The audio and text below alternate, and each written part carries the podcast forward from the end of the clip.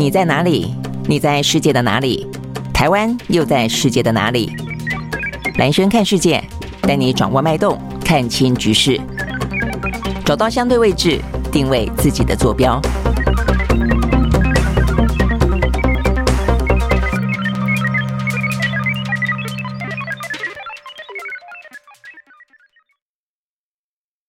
大家好，欢迎收看今天呢蓝轩看世界的直播。我们今天呢现场邀请到的啊，这个是淡江大学战略所的教授，他也是现在国民党的国际事务部的主任啊，这个黄介正老师。老师早，早，各位听众观众大家好。对，呃，这个不好意思，迟了十分钟左右啊。这个呃，我们刚刚聊了一下，就是到底今天要聊什么？因为话题实在是太多太多了啊。因为黄继正老师呢，他在一月底的时候呢，就去了一趟呃这个美国。那呃，在美国呢的差不多半个多月的时间里面啊，刚好发生非常多，包括中美之间的事情，包括美台之间的事情啊。当然一路延续到现在，包括呢那个时候间谍事气球事件的后续啊，包括了呢我们现在看到到美国的政府对于中国大陆啊又有什么？呃，又直指他啊，这个重新提有关于武汉实验室里面的这个呃疫疫情啊，是从那边而来的。然后呢，又说要禁啊，这个 TikTok 通通要移除联邦官呃联邦啊服务的雇员，通通要移除呢 TikTok。但是另一方面又看到呢，这个他们财政部的官员哎，到了中国去进行访问。今天最新的消息啊，这 Blinken 前两天才说呢，在 G20 的外长会议当中，绝对不会去见呢中俄的外长。哎，结果呢，昨天竟然呢，呃，呃这个媒体报道，而且。呢是呃俄罗斯的外长啊拉夫罗夫说，他说是布林肯主动走向我，两个人的话呢还边走边聊了十分钟哦，所以你会发现很多事情看起来是一回事，但是操作起来好像又有那么一点点另外一回事哦，更不用说呢美国的国会哦，过去这两天的话呢，哇这个鹰派的声音炮声隆隆，中国特别委员会呢哇讲了一大堆话哦，讲到呢这个中美之间的竞争是生存之战，那另外的话呢他们的金融委员会呢通过了好。几个挺台的法案啊，那这些到底呢具有什么样的意义啊？都是我们今天要跟呢黄介正老师在聊的啦。哦，所以我们就是刚才呃聊了一下重点在哪里。不过我们今天先聊一个呃算是新闻啦，先来解读一下，很快的解读哦。因为我们的 AIT 的呃这个理事主席换人了啊。那呃 AIT 是目前在台美没有呢正式的邦交的状况底下，呃唯一的哦，这看起来是。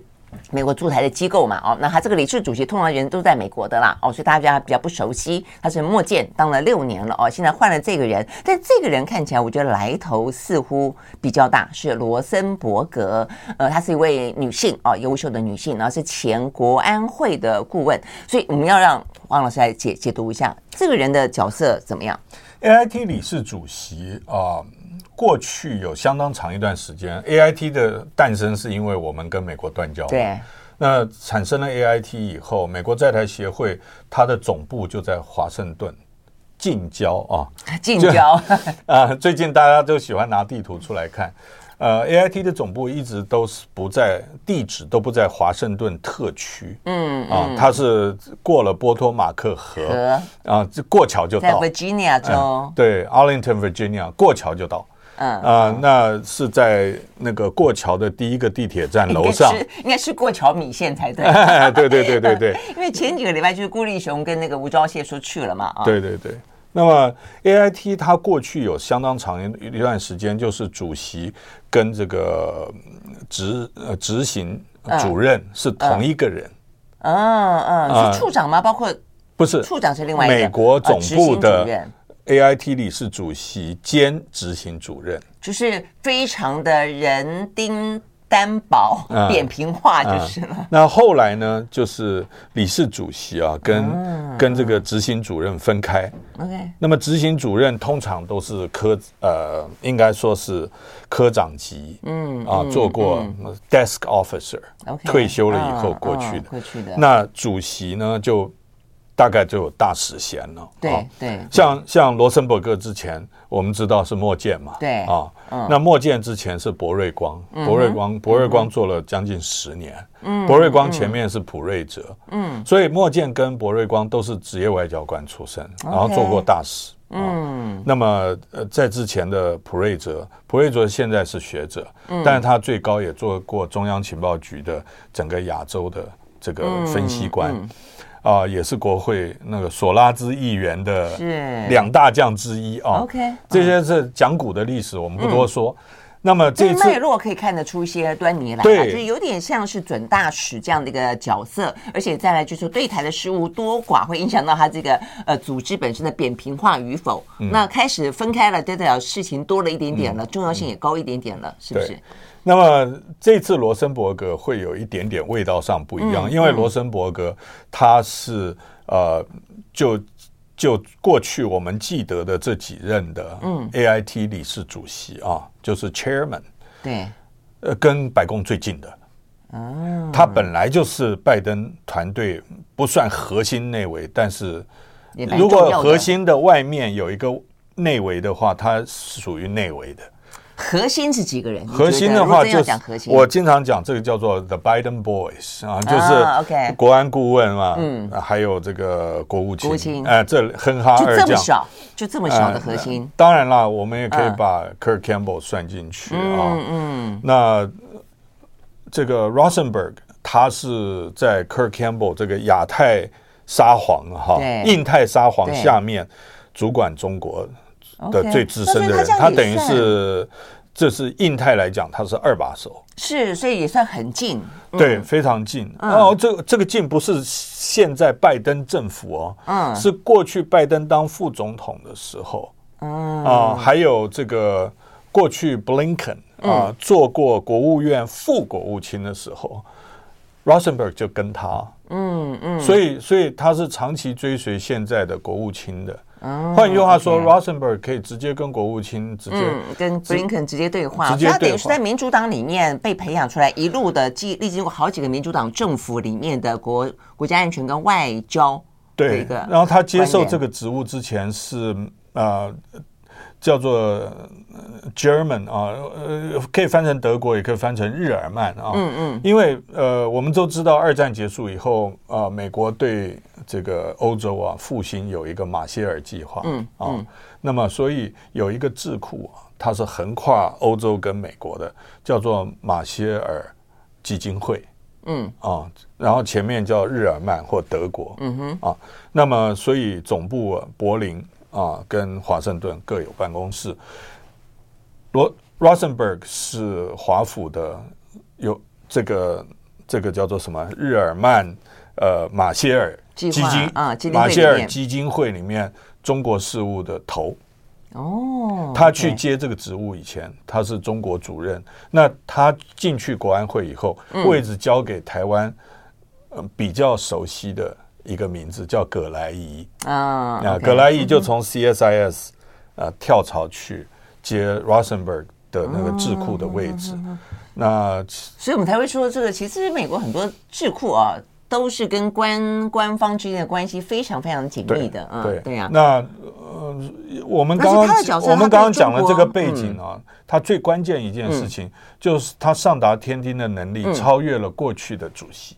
所以，所以很多人，我我看到华华法华府就有一些比较权威的报纸也认为，这一次 NIT 理事主席的换人，比起过去来说，似乎呢有更多一点点的呃重要性跟敏感度，就是说台湾的分量在美国的呃美中哦这样的一个战略的呃这个地缘政治当中的的的重要性被凸显出来了，就是了。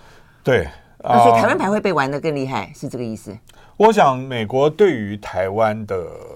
因为他具有这个身份，嗯啊，如果他留在国安会啊，嗯，当这个主管中国的资深主任啊，那他就不太能够来台湾了，嗯，嗯，可是他变成 AIT 理事主席，他可以常来台湾。嗯、AIT 理事主席跟这个执行主任啊分开以后，那个主席啊，大家可以经常在呃几个场合碰到他。第一个，嗯、只要我们有总统、副总统过境美国。他一定会去第一站，那个进入美国第一站的地方去迎接他，迎接他啊，甚至进飞机去。对对对，就像当初呃李登辉过境夏威夷的时候，那个时候是普瑞泽吗？对，呃，是还是更早？普瑞光？呃，不是，没有，普瑞光比较后面更早，普瑞泽更早。那时候他们登机，李登辉就很不高兴啊。那时候叫白乐琪啊，对，更早，对对对，因为呢，李登辉觉得。待遇太低啊，所以他们还特别登机，有点像是去表达欢迎，同时赔不是了。马总统过境的时候也是，这个就是说大家变成已经是惯例了，嗯嗯，所以他在某一种程度上，等于是在代表美国政府高层去接待一个非邦交国。哦，你这样子讲，它的意义就重大了。因为现在蔡英文正在安排访呃出访当中途经美国嘛啊，哦、那如果途经美国的时候是由这个罗森伯格来来接待，还有罗森伯格随时可以来台湾呢、啊。现在，嗯嗯，现在对不对？对，嗯，那这对于台湾的掌握了解。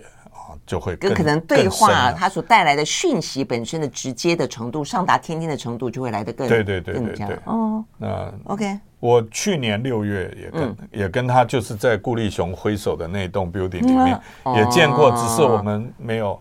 好，那如果既然这样，我们在如果它的重要性真的是这么重要啊，很很凸显出来了。嗯、那呃，你你觉得他对台湾的立场，你所了解到的是怎么样？我觉得第一个。呃，罗森伯格女士啊，她是一个、呃、主见蛮强的一个、嗯、一个人，那么自信心也蛮足的，嗯，嗯。啊，那么能够在政坛呢、啊、待这么久，嗯，你也知道她一定也是长袖善舞，嗯嗯嗯，嗯。不会随便踩到地雷的人，嗯，那么所以她一方面她她知道她自己在政坛，在美国最高决策阶层中间，她可以做什么。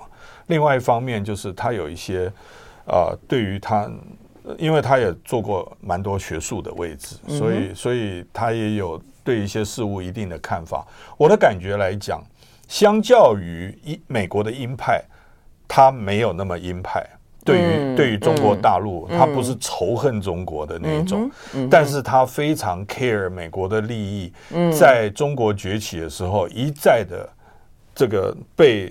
距离拉近啊，这个中国追赶速度太快，嗯，然后所以啊，变成就是说，他看中国大陆变成是一个强烈竞争的对手，嗯哼，嗯哼，这个很反映出来目前拜登跟布林肯的政策立场啊，就是说他们对于中国大陆的呃威胁。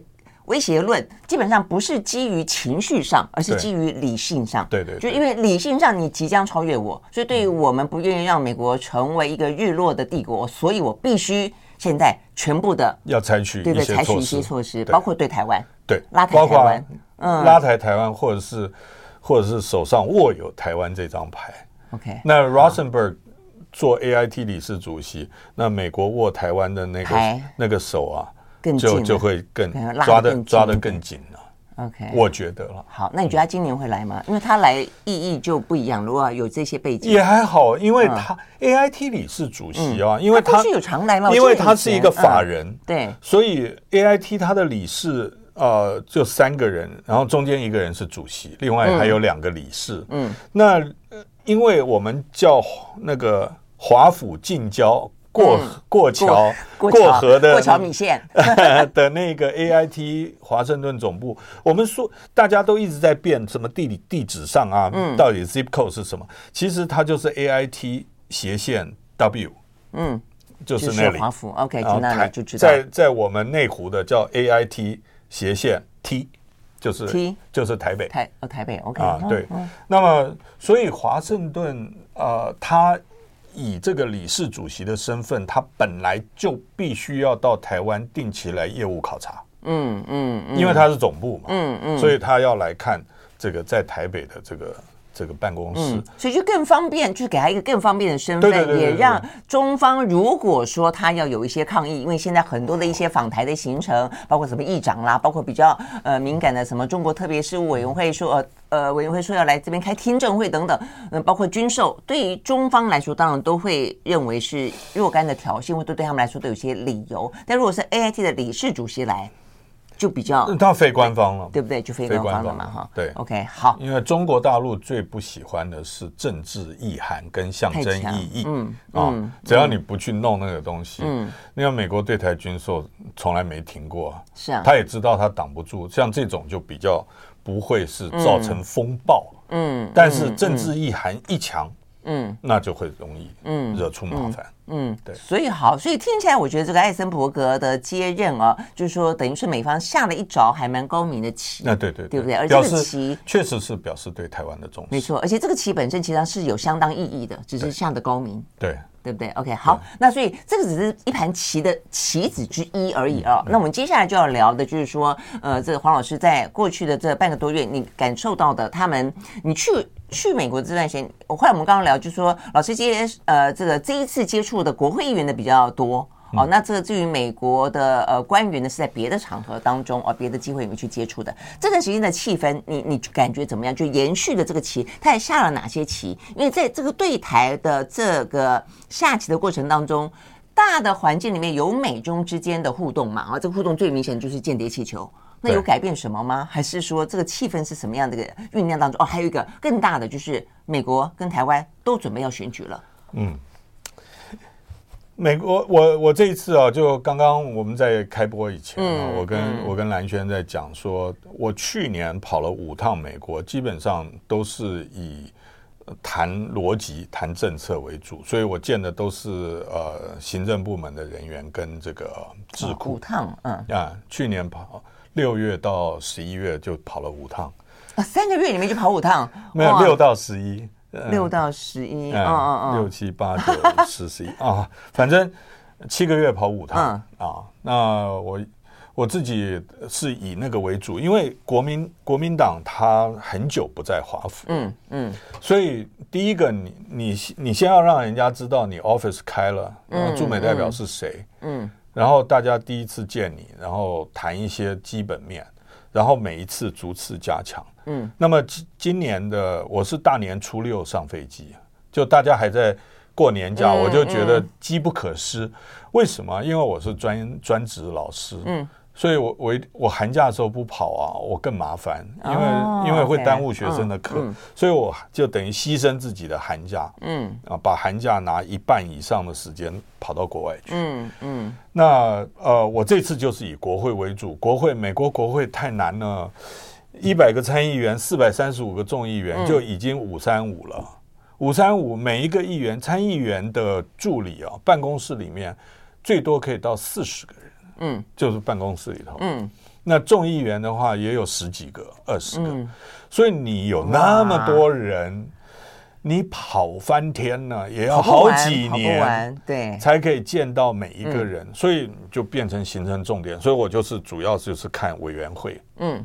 啊，还有比较有我的议员，嗯嗯嗯，啊，嗯，那么挺台湾的，另外就是外交委员会，嗯，情报委员会，嗯，国防委员会，我是以这个为主，嗯，然后主希望都见到他们的立法主任到幕僚长，嗯哼，层级啊，那因为那个就是他们讲话就等于直接代表老板了，嗯，啊，不是那个打工仔，打工仔他们只是记录而已，是，那就比较比较麻烦。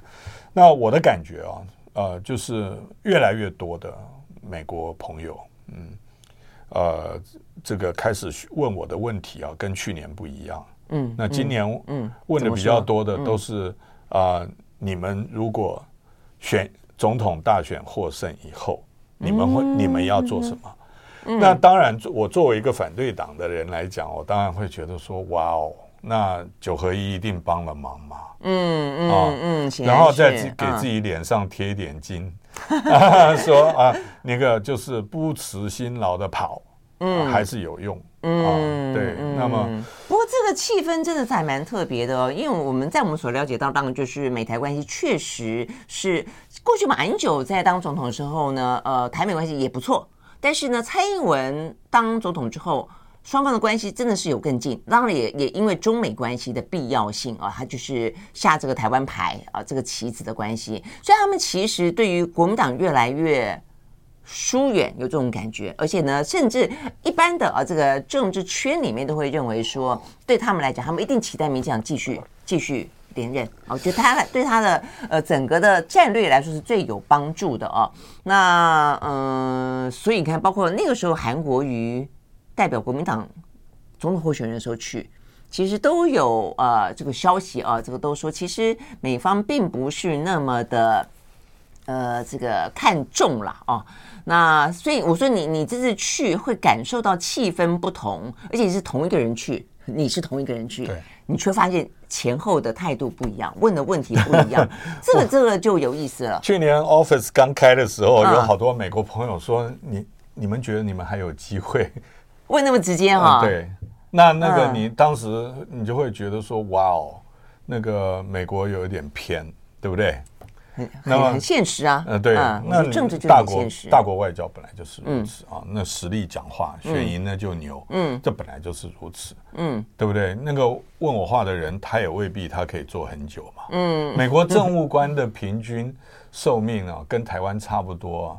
那个低于二十四个月，嗯，低低于二十四个月，哇，这个这流水的关，哎，对，所以所以啊、呃，你看多了，像我们可能因为这三十多年经验，嗯、所以看多的话，心态上就会比较 balance，是。比较不会把单一的对话认为那个是整个美国对台政策，嗯、那那个美国之大，对啊，所以很多东西，那我我所要讲的就是说。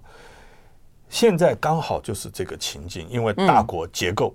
刚刚蓝轩讲了一个很关键的东西，就是结构。这次是我我跟大家分享，嗯，就结构上面，他要转了，嗯，他要转了，不是钟摆哦，也不是谁每八年就要换一个党，不是这个，嗯，他超越了这个，嗯，这个什么结构呢？啊，比如说两岸的风险在陈水扁时期啊。从停滞到冲突增加，嗯哼，啊，什么入联公投啊，对对对，好好，嗯，那么所以那个小布希总统说什么 trouble maker，嗯，啊，就搞到就搞到这个，那所以在他在结构上面变成就是说，如果台海要和平稳定，他必须要要转转党，嗯。嗯啊嗯，就是就是要转成相对平稳的，嗯，所以那个时候刚好。也碰到台湾啊，有国民党有一个候选人啊，嗯嗯啊，那个就是比较 popular，嗯嗯嗯，你说的是马英九？对，然后他们自己内部还有红三军，还有什么，嗯，十一扣有没有？嗯，所以所以他就他结构上在转，嗯，那我自己虽然是国民党，我也不会演哈。其实到二零一三年啊，那个习近平啊，嗯哼，啊，二零一三年。这个福茂不过，二零一四年太阳花，嗯。啊，那这些因子有一部分我们不能否认，就是台湾有相当部分的人认为两岸走得太快、太近、太近啊，什么陆客团太多啊，景点都是什么啊，说这个声音在在酝酿，嗯哼，然后美国也有感觉两岸走太快，马习会，嗯嗯。啊，对不对？我就在等你这句话，所以他们真的也觉得，呃，有一段时间在国民党执政时期，两岸走太近，因为我们知道美方很不希望两岸走太近。这是我的解读啊，就是说，嗯、就是说，当台湾内部跟美国的美国依他自己的、嗯、啊大国利益来看的时候，他会觉得两岸走太快，走太近，嗯。嗯他也不希望两岸真打，因为他必须要去介入；但他也不希望两岸真的太近，就就不要他了。所以对他来说，这就是他的战略拿捏嘛。对，所以他又到了一个转的时候。所以你觉得马习会是啊？嗯，又到一个转。那那那再加上啊，那个我还没有讲说，那个英九马刚好碰到欧巴马。所以这个如果英如果马英如果马英九碰到的是习近平，不一样哦。嗯。今天如果美中战略对抗的时候，嗯，不是民进党执政，那台两岸关系跟台湾的这些运作也会不一样。嗯嗯，嗯啊，一个有沟通管道，嗯、一个没有沟通管道。嗯、那如果我们现在是执政，又在美中极高度对抗的情况之下，国民党即使有两岸的沟通管道，那个那个也会跟现在味道并不是一样的。嗯，然后基本上不会回到马时期了。嗯，为什么？因为美国经历了川普，现在又是拜登。嗯，美国几乎所有的从华尔街到华盛顿，基本上都是高度质疑中国大陆要崛起，高度怀疑是啊东升西降，搞不好会发生。对对，然后就开始集体的焦虑。在这种情况之下，他一定对台湾收紧，对压力越大。所以刚刚又讲到一个重点了，就算说你刚刚呃把时间拉长了一点，从历史的角度去看它，就是说它其实有结构性的调整，就它是。不时的在这个呃气氛，我们刚刚讲到的，又希望呢两岸之间不要打，但是又希望两岸之间不要太近。他不断的在下棋看我要挺台湾的哪一个政党啊？但是呃经历过了，刚刚讲到，就经历过了这段时间过程里面，又有疫情啊，又有呢美中之间的呃等于是半导体大战啊，而且现在还在继续当中啊。然后呢呃又有一些气球的事件，所以他就算。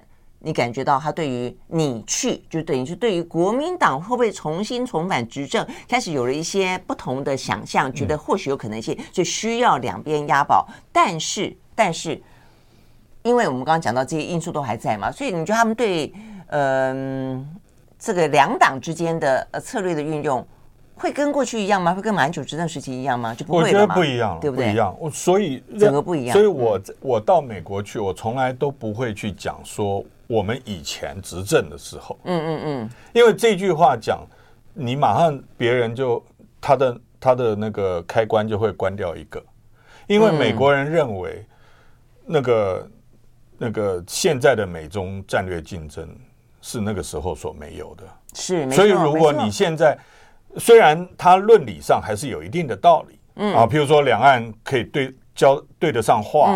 啊，有些事情是可以处理，这些没有变。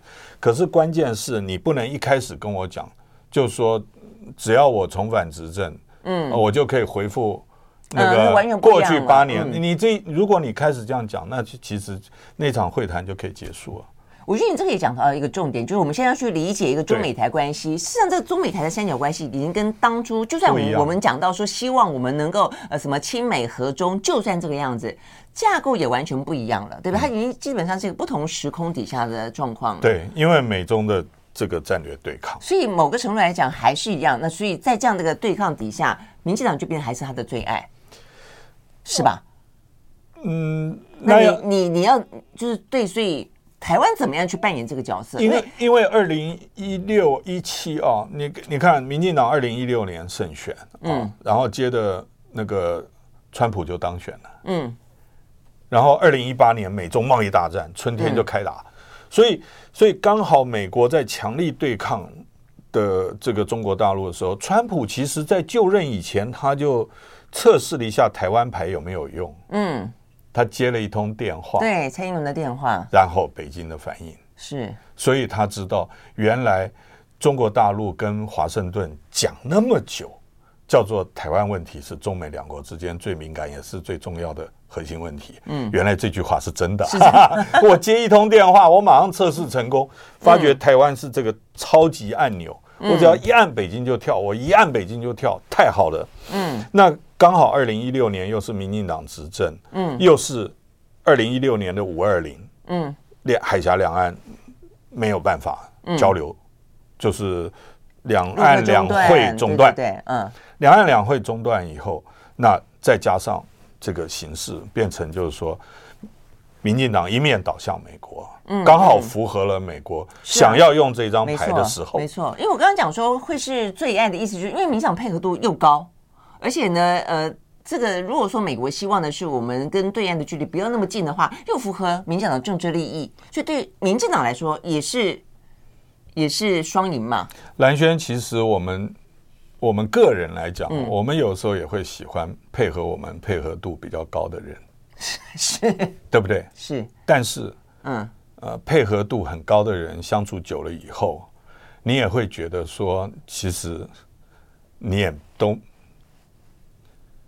你有的时候你会渴望可以跟你讨论，或者是帮你纠错的人。是吗？是这样子吗？是啊，我不是，我是不晓得美国会不会这样子喜欢。我我的我的讲法是说，我的讲法是说，我们两国的利益不可能百分之百重叠。那当然，当然。所以我不会因为你的利益啊，可能损及我的利益的时候，我当做不知道。嗯，我知道我讲不一定有用，但是我会讲。嗯，作为一个可信赖的盟友。嗯，我会告诉你，你这样做，我可能会影响到我，那我提一个 counter offer，就是说，那这样子我们讨论一下，你可不可以这样做？我这样做，这样我们两个共好。嗯，也许。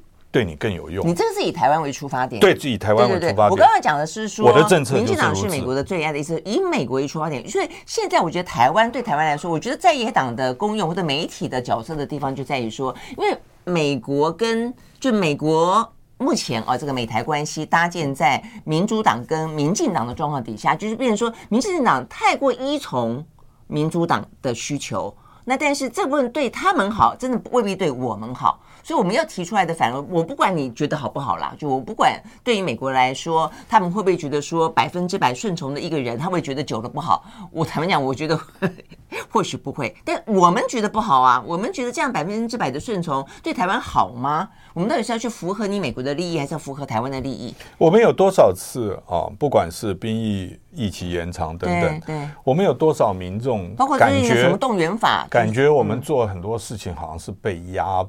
被被要求啊，包括台积电去被压迫，对不对？有这种感觉。那我觉得，如果现在是台美关系最好的时候，嗯，如果我们注意我们自己是一个主权国家，我觉得我们应该有这个智慧，也要有这个能力啊，在跟美国交涉沟通的时候，提出我们台湾自己的看法，要敢于跟美方表达。可能最后的结果，美国还是用强压的方式。逼迫台湾屈从美国的意志，但是我觉得真正了解美国的人，我们要知道，美国是尊敬强者。嗯嗯，OK，美美国绝对，我像美国人问我说：“那个黄博士，你讲的太好了，你如果你要我支持国民党，嗯，你希望我怎么帮你？”我我每一个答案都一样。我说国民党要的只是一个公平的竞争。嗯嗯，对对。但我觉得对你来讲，当然你这个角色扮演这样的做的很好。但我觉得对我们来讲，我们就讲说，你你不是要尊敬国民党或者尊敬你，你要尊敬台湾。对哦，尊敬台湾。那我们今天不能够去接受一个，就是说，呃，双方的政。就是说，对方可能为了他们的政党利益，或者为他们的国家利益；而台湾这方面的话呢，为了他的政党利益，但未必为我们的国家利益。所以这个时候需要的呢，就是在野党出来。那刚好国民党如果可以扮演这个角色，非常好。那媒体也应该扮演这样的一个质疑的角色嘛。换换一句话说啊，我们接续啊，倒带回去刚刚讲的那个结构啊，就是二零一六的结构。嗯，我觉得二零一六到呃二零二四啊，那个结构又开始要动了。所以你有这个感觉就是为什么？就是两岸的冲突风险一直在飙升。嗯嗯，好。但如果说你觉得这个结构变了，就他也未必说非得要继续呃跟民进党，但重点在于说他的政策不会变。所以意思就变成说，你国民党必须要去接受他这样子一个愿意作为他的呃棋子，然后去冲撞中国这样子的一个角色吗？他这样期待国民党吗？哦，我觉得站在国民党的立场，应该是借由现在就对美工作来讲，嗯、就是借由现在台美呃关系比较好啊，其实是美国非常希望要拉住台湾呐，嗯、啊，借这个事，嗯，然后加强过去我们执政或者是台湾长期以来希望美国帮助，而美国吝于给予或者是吝于出售。嗯，或者是吝于帮助的那一部分。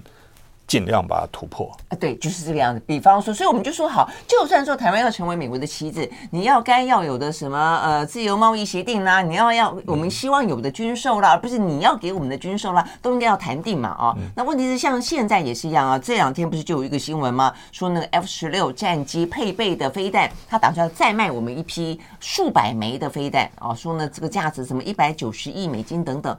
我就还记得说，才在上个月，呃，美国的华盛顿邮报不是也才报道吗？因为俄乌战争发生的关系，美国要我们买的东西，到现在为止到货的速度完完全全延迟。那这样还拼命卖，所以我的意思说，像这些部分到底现在状况怎么样？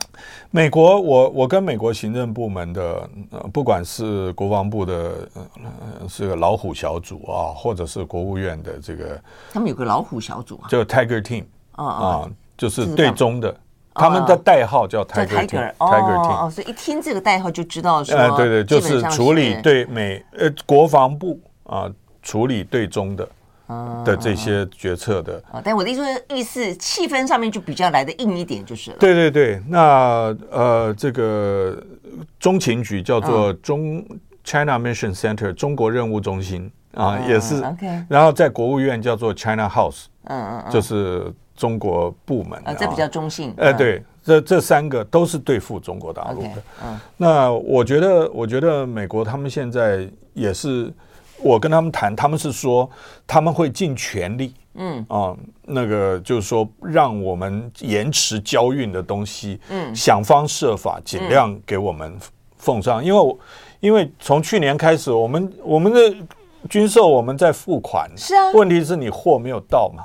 对啊，那他的他的给不给理由呢？理由是什么呢？理由是理由就是没有最早先的理由是 COVID。因为整个 COVID 官场嘛，啊、就是那个时候美国疫情很严重，所以它整个产能下来。那后面碰到就是乌克兰，嗯，它有一些东西就是要先支援那边，嗯、所以它的库存就很少。嗯，那为什么你刚刚蓝轩讲的那个很重要？因为美国有一个。有一个认为，就是说乌克兰打来以后，打起来以后，发觉台湾跟乌克兰不一样的地方，就是一旦开战，你运不东西运不进来，运不进来、嗯、啊，所以变成要台湾在先库存更早，先把东西放在台湾，是，这个这个逻辑，从这个出发，啊、没错啊。那所以这样说，但你货又不到，那不是讲不是空讲一、嗯？对，所以。所以你很多种声音，你要把它全部摊在桌子上面，你才能够看出来。那现在到底这个局怎么弄啊？所以要台湾有 inventory 的原因啊，大家我觉得很理性的去观察哦。我们就从数字来讲，俄乌战争开打第一个礼拜啊。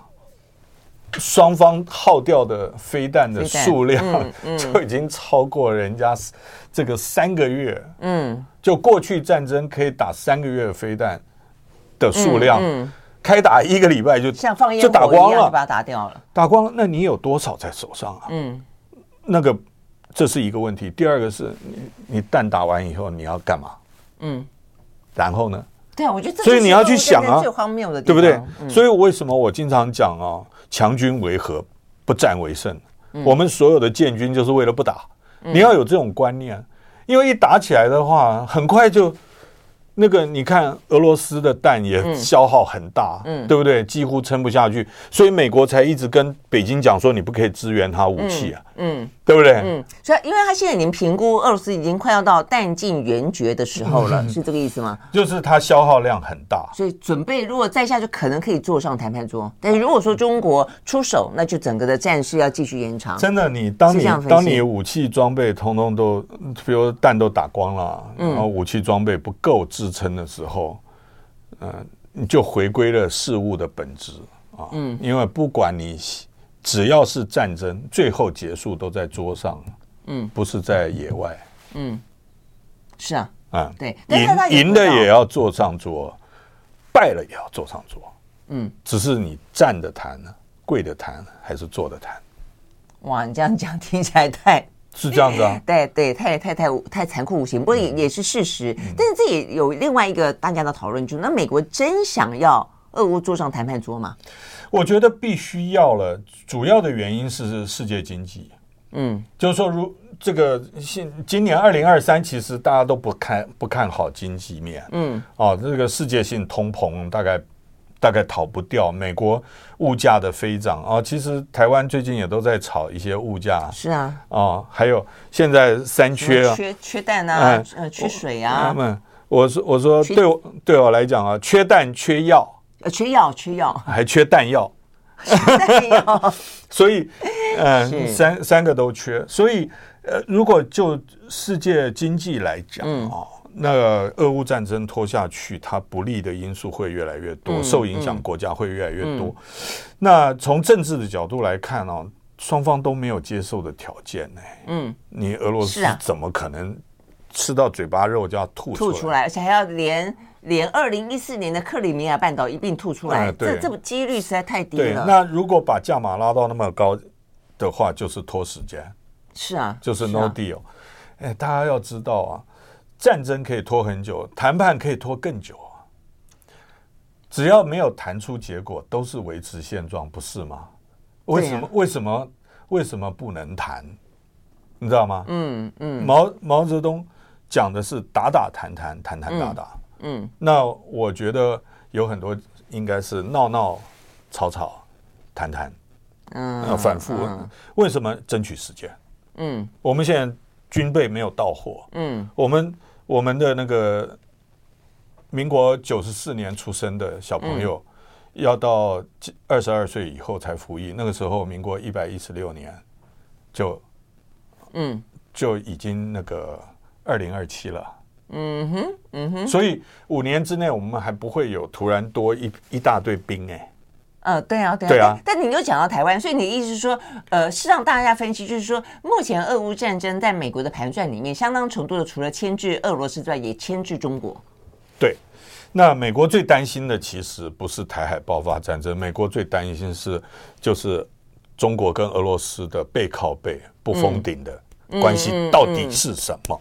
嗯，这个大国之间是在看，先看那个，嗯，才会看到台海。中国大陆敢不敢在西太平洋或在台海动手，他也要看美俄关系。嗯，那看美俄关系，第一个指标就是乌克兰怎么走下去。嗯，所以北京才会急着说提一个其实没有太有用，但讲的很漂亮的和平的东西了。对对，政治解决。但是一定要提，有提啊，就。有一个某一种所谓的高度，有有有，而且你可以看出来很明显，所以欧洲也很买单。因为欧洲其实如果说美国想要去牵制俄罗斯，继续让乌克兰打，我觉得他有另外一个潜在的反对的对象，就是刚才老师讲到的经济。经济的背后呢，谁受伤最多？欧洲。啊，欧洲是受害者联盟。对对对，所以王毅为什么会去访问这一 些呃中呃欧洲的国家？而就欧洲最近也对于中国的这个政治解决哇，表达了极大的期待。虽然美国把它批的一文不值，但是欧洲。其实相对来说是欢迎这样的一个立场的啊，甚至是只是说期待他可以采取更多的行动。OK，所以我们刚刚讲到，所以这个部分显，所以显然在你的评估里面，觉得美国看俄乌或者乌俄战争，嗯，就是让他打打谈谈，持续性的牵制。美国的角度基本上希望这个乌克兰战局不要那么快结结案。嗯啊，欧洲比较希望能够做下来，尽快落幕，对不对？感觉得出来。好，那所以回到台湾这部分的话，所以我们刚刚讲到，所以对台的军售就是这个样子嘛。所以这一这一次，就是这一两天这个新闻，他们还特别强调说，这个这一批飞弹是要台湾买单哦。我就觉得 他哪壶不开提哪壶，就那种那种感觉，就觉得说你又又一直要武装台湾。然后呢，又通过一个法法案，又说呢，其实它可以呢无息送给台湾，但是呢，通过这个法案之后又不用，然后又不断的给我们台呃武器，又要我们继续出钱，然后钱都出了，然后货又不来。美国基本上没有要送我们东西，但法案台湾炒作的多开心啊！没有，他是借我们的，有一有一笔是无息贷款，有一笔是送，对，那个都是在。法就是说，拨应该是这样说，这些提议都有，嗯，哦、但是但是授权法，嗯，跟拨款不一样，嗯，授权是说我准备这些钱是，但是到到到授到拨款委员会讨论的时候，就说 no，对不起，是用借的，所以就这样子、啊、不是送的，那所以要付利息。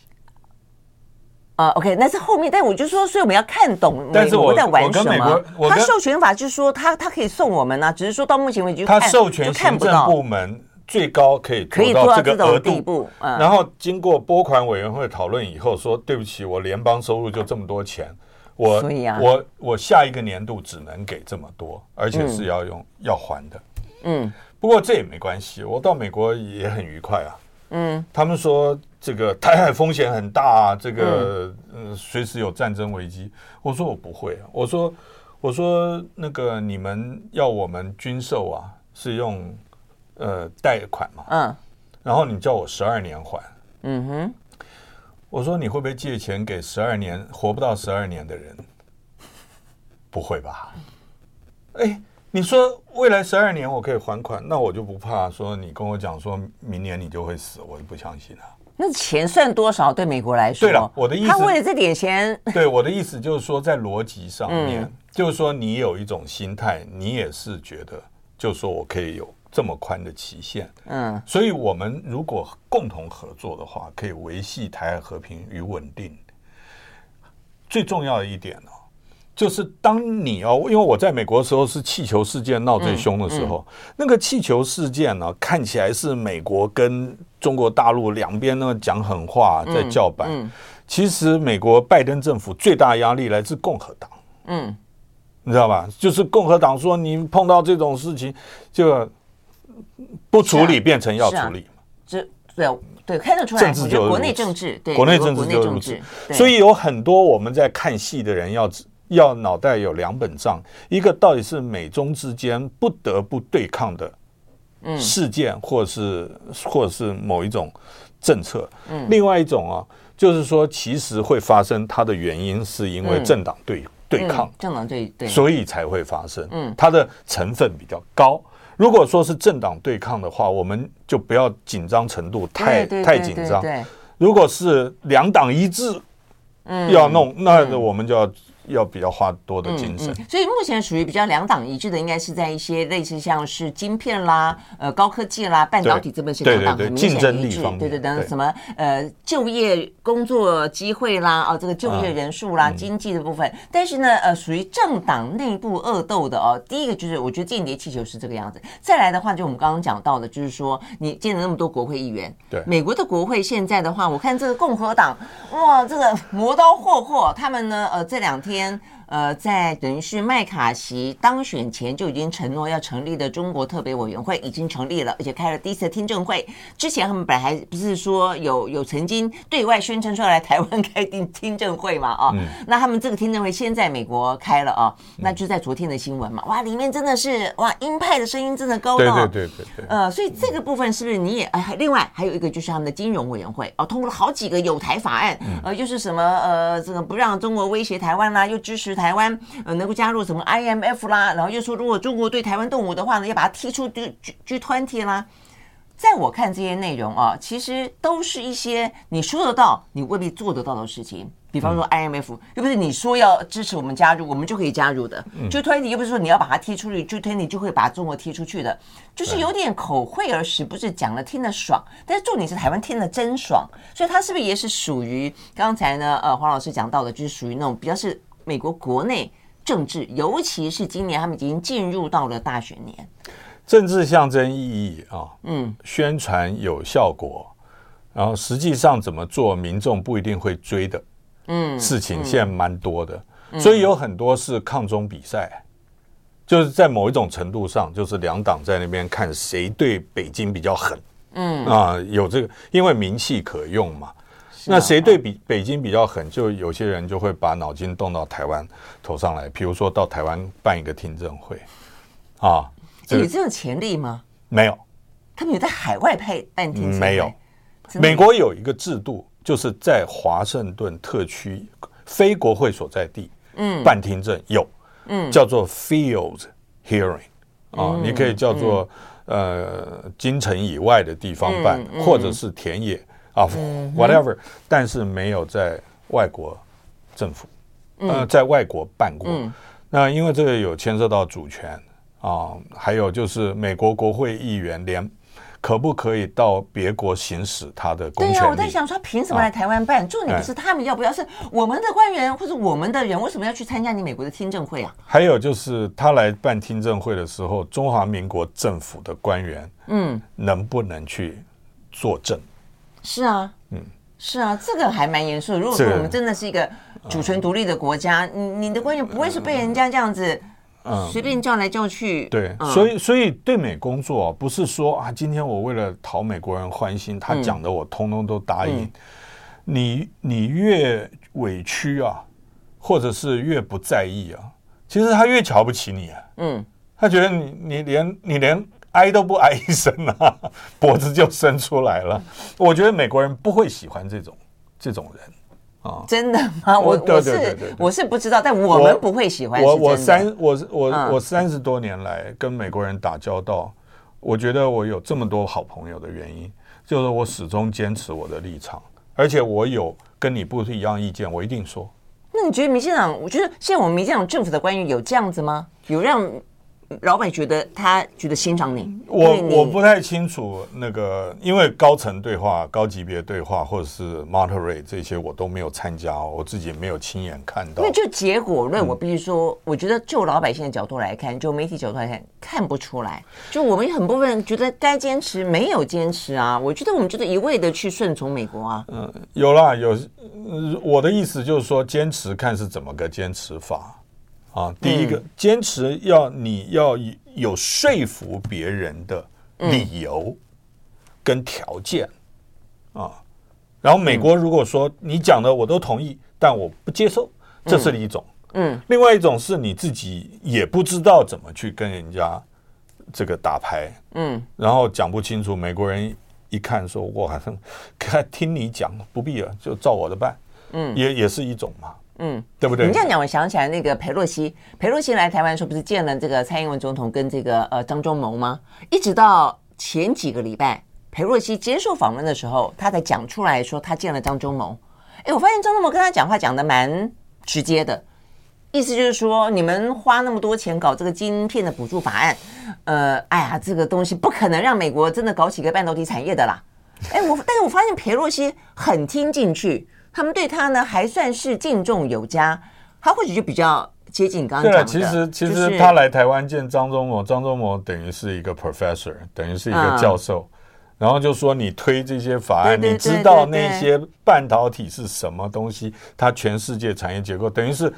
张忠谋在裴洛西访问台湾的时候，等于是给他上了一课。有点有一对，有一些是裴洛西他也不是很清楚这个产业的部分，嗯嗯，所以我相信裴洛西他当然知道张忠谋真懂，嗯啊嗯，然后可能过去在推动法案的时候，美国有一些并不清楚的地方，嗯嗯，对。不过在产业部分，他愿意听啊，这个产业大佬的话，在政治领域的话，美国愿不愿意听？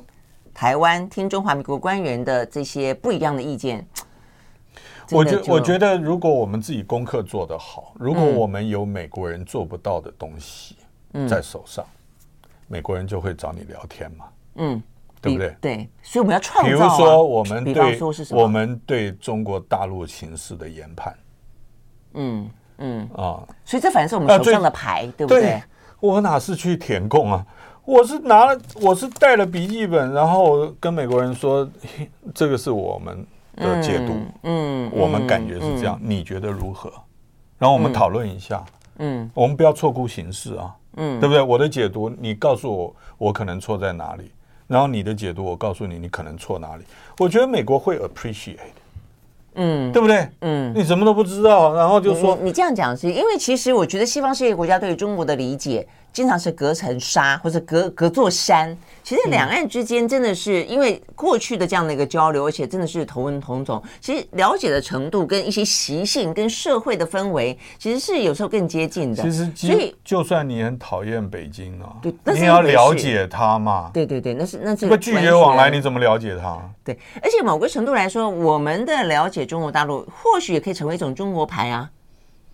美国打台湾牌。台湾不能够打两岸牌、中国牌吗？就依依我们对现在都有什么知中派、知日派、知美派？这我不这我不方便讲，但是我我在驻美代表处政治组的时候，嗯啊，我经历过有一段时间，就是两岸两会在谈的时候，嗯，因为两岸只要断线，美国人只要跟大陆往来，我们都说你是要跟我们简报，就你跟他到底谈什么，这个是惯例嘛。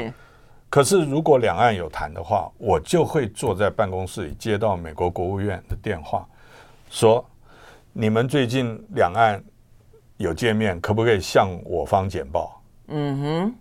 如果我没有跟没有两岸接触，我这通电话根本接不到。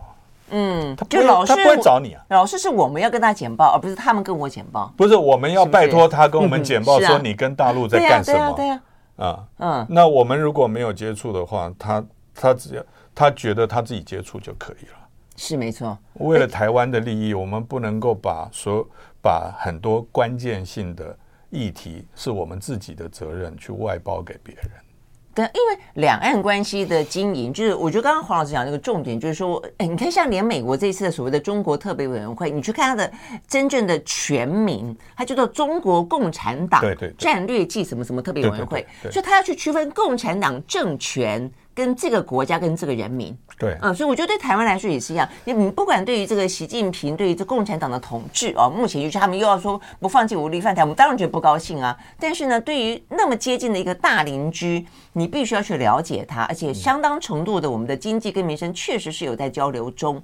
所以如果这个可以成为我们在美国面前比你更了解中国的一张牌。我觉得事实上对台湾来说是一个相当可以去运用的部分嘛，而且重点我们要讲的是，你看这段时间美中虽然他叫的那么大声，呃，要这个对抗，他没有在交流吗？有啊，怎么会没有在交流呢？就前两天他们的财政部官员还去了中国大陆，我们刚才也讲，布林肯他还这个说不见中国跟俄罗斯，结果还去跟拉夫罗夫见了面，呃，所以我觉得这些事情就是他们有那么大的灵活弹性。那我们反而像铁板一块。对，二月中下旬呢，王毅跟布林肯跟王毅、啊、是啊，也见面了。见面虽然是吵架，吵架最起码有见面。而且这一次本来如果没有气球的关的话，布林肯实际上是要去中国访问的、啊。对，如果没有气球事件，布林肯呢会比国民党访陆代表团更早去北京。是啊，对，是没错。好，所以他们可以谈，嗯、我们也可以谈。嗯嗯，他们做他们的评估，我们做我们自己的研究。嗯嗯，OK，好，哎，那所以我们总总总合一下，今天这样聊下来，就包括这次你的美国行了啊。我觉得这次我们讲到一个最大的变数，呃，包括了呃美方它很非常灵活的下棋，但也当然包括了台湾在它这个中美的棋局当中的分量哦。看起来，包括呢这个罗森伯格接任 AIT 的理事主席，确实是来的更更重要的一些。但呢，另外一个最重要的关键是美国的总统大选以及台湾的总统大选。所以你怎么看？稍微总结一下，以及接下来要观察的重点。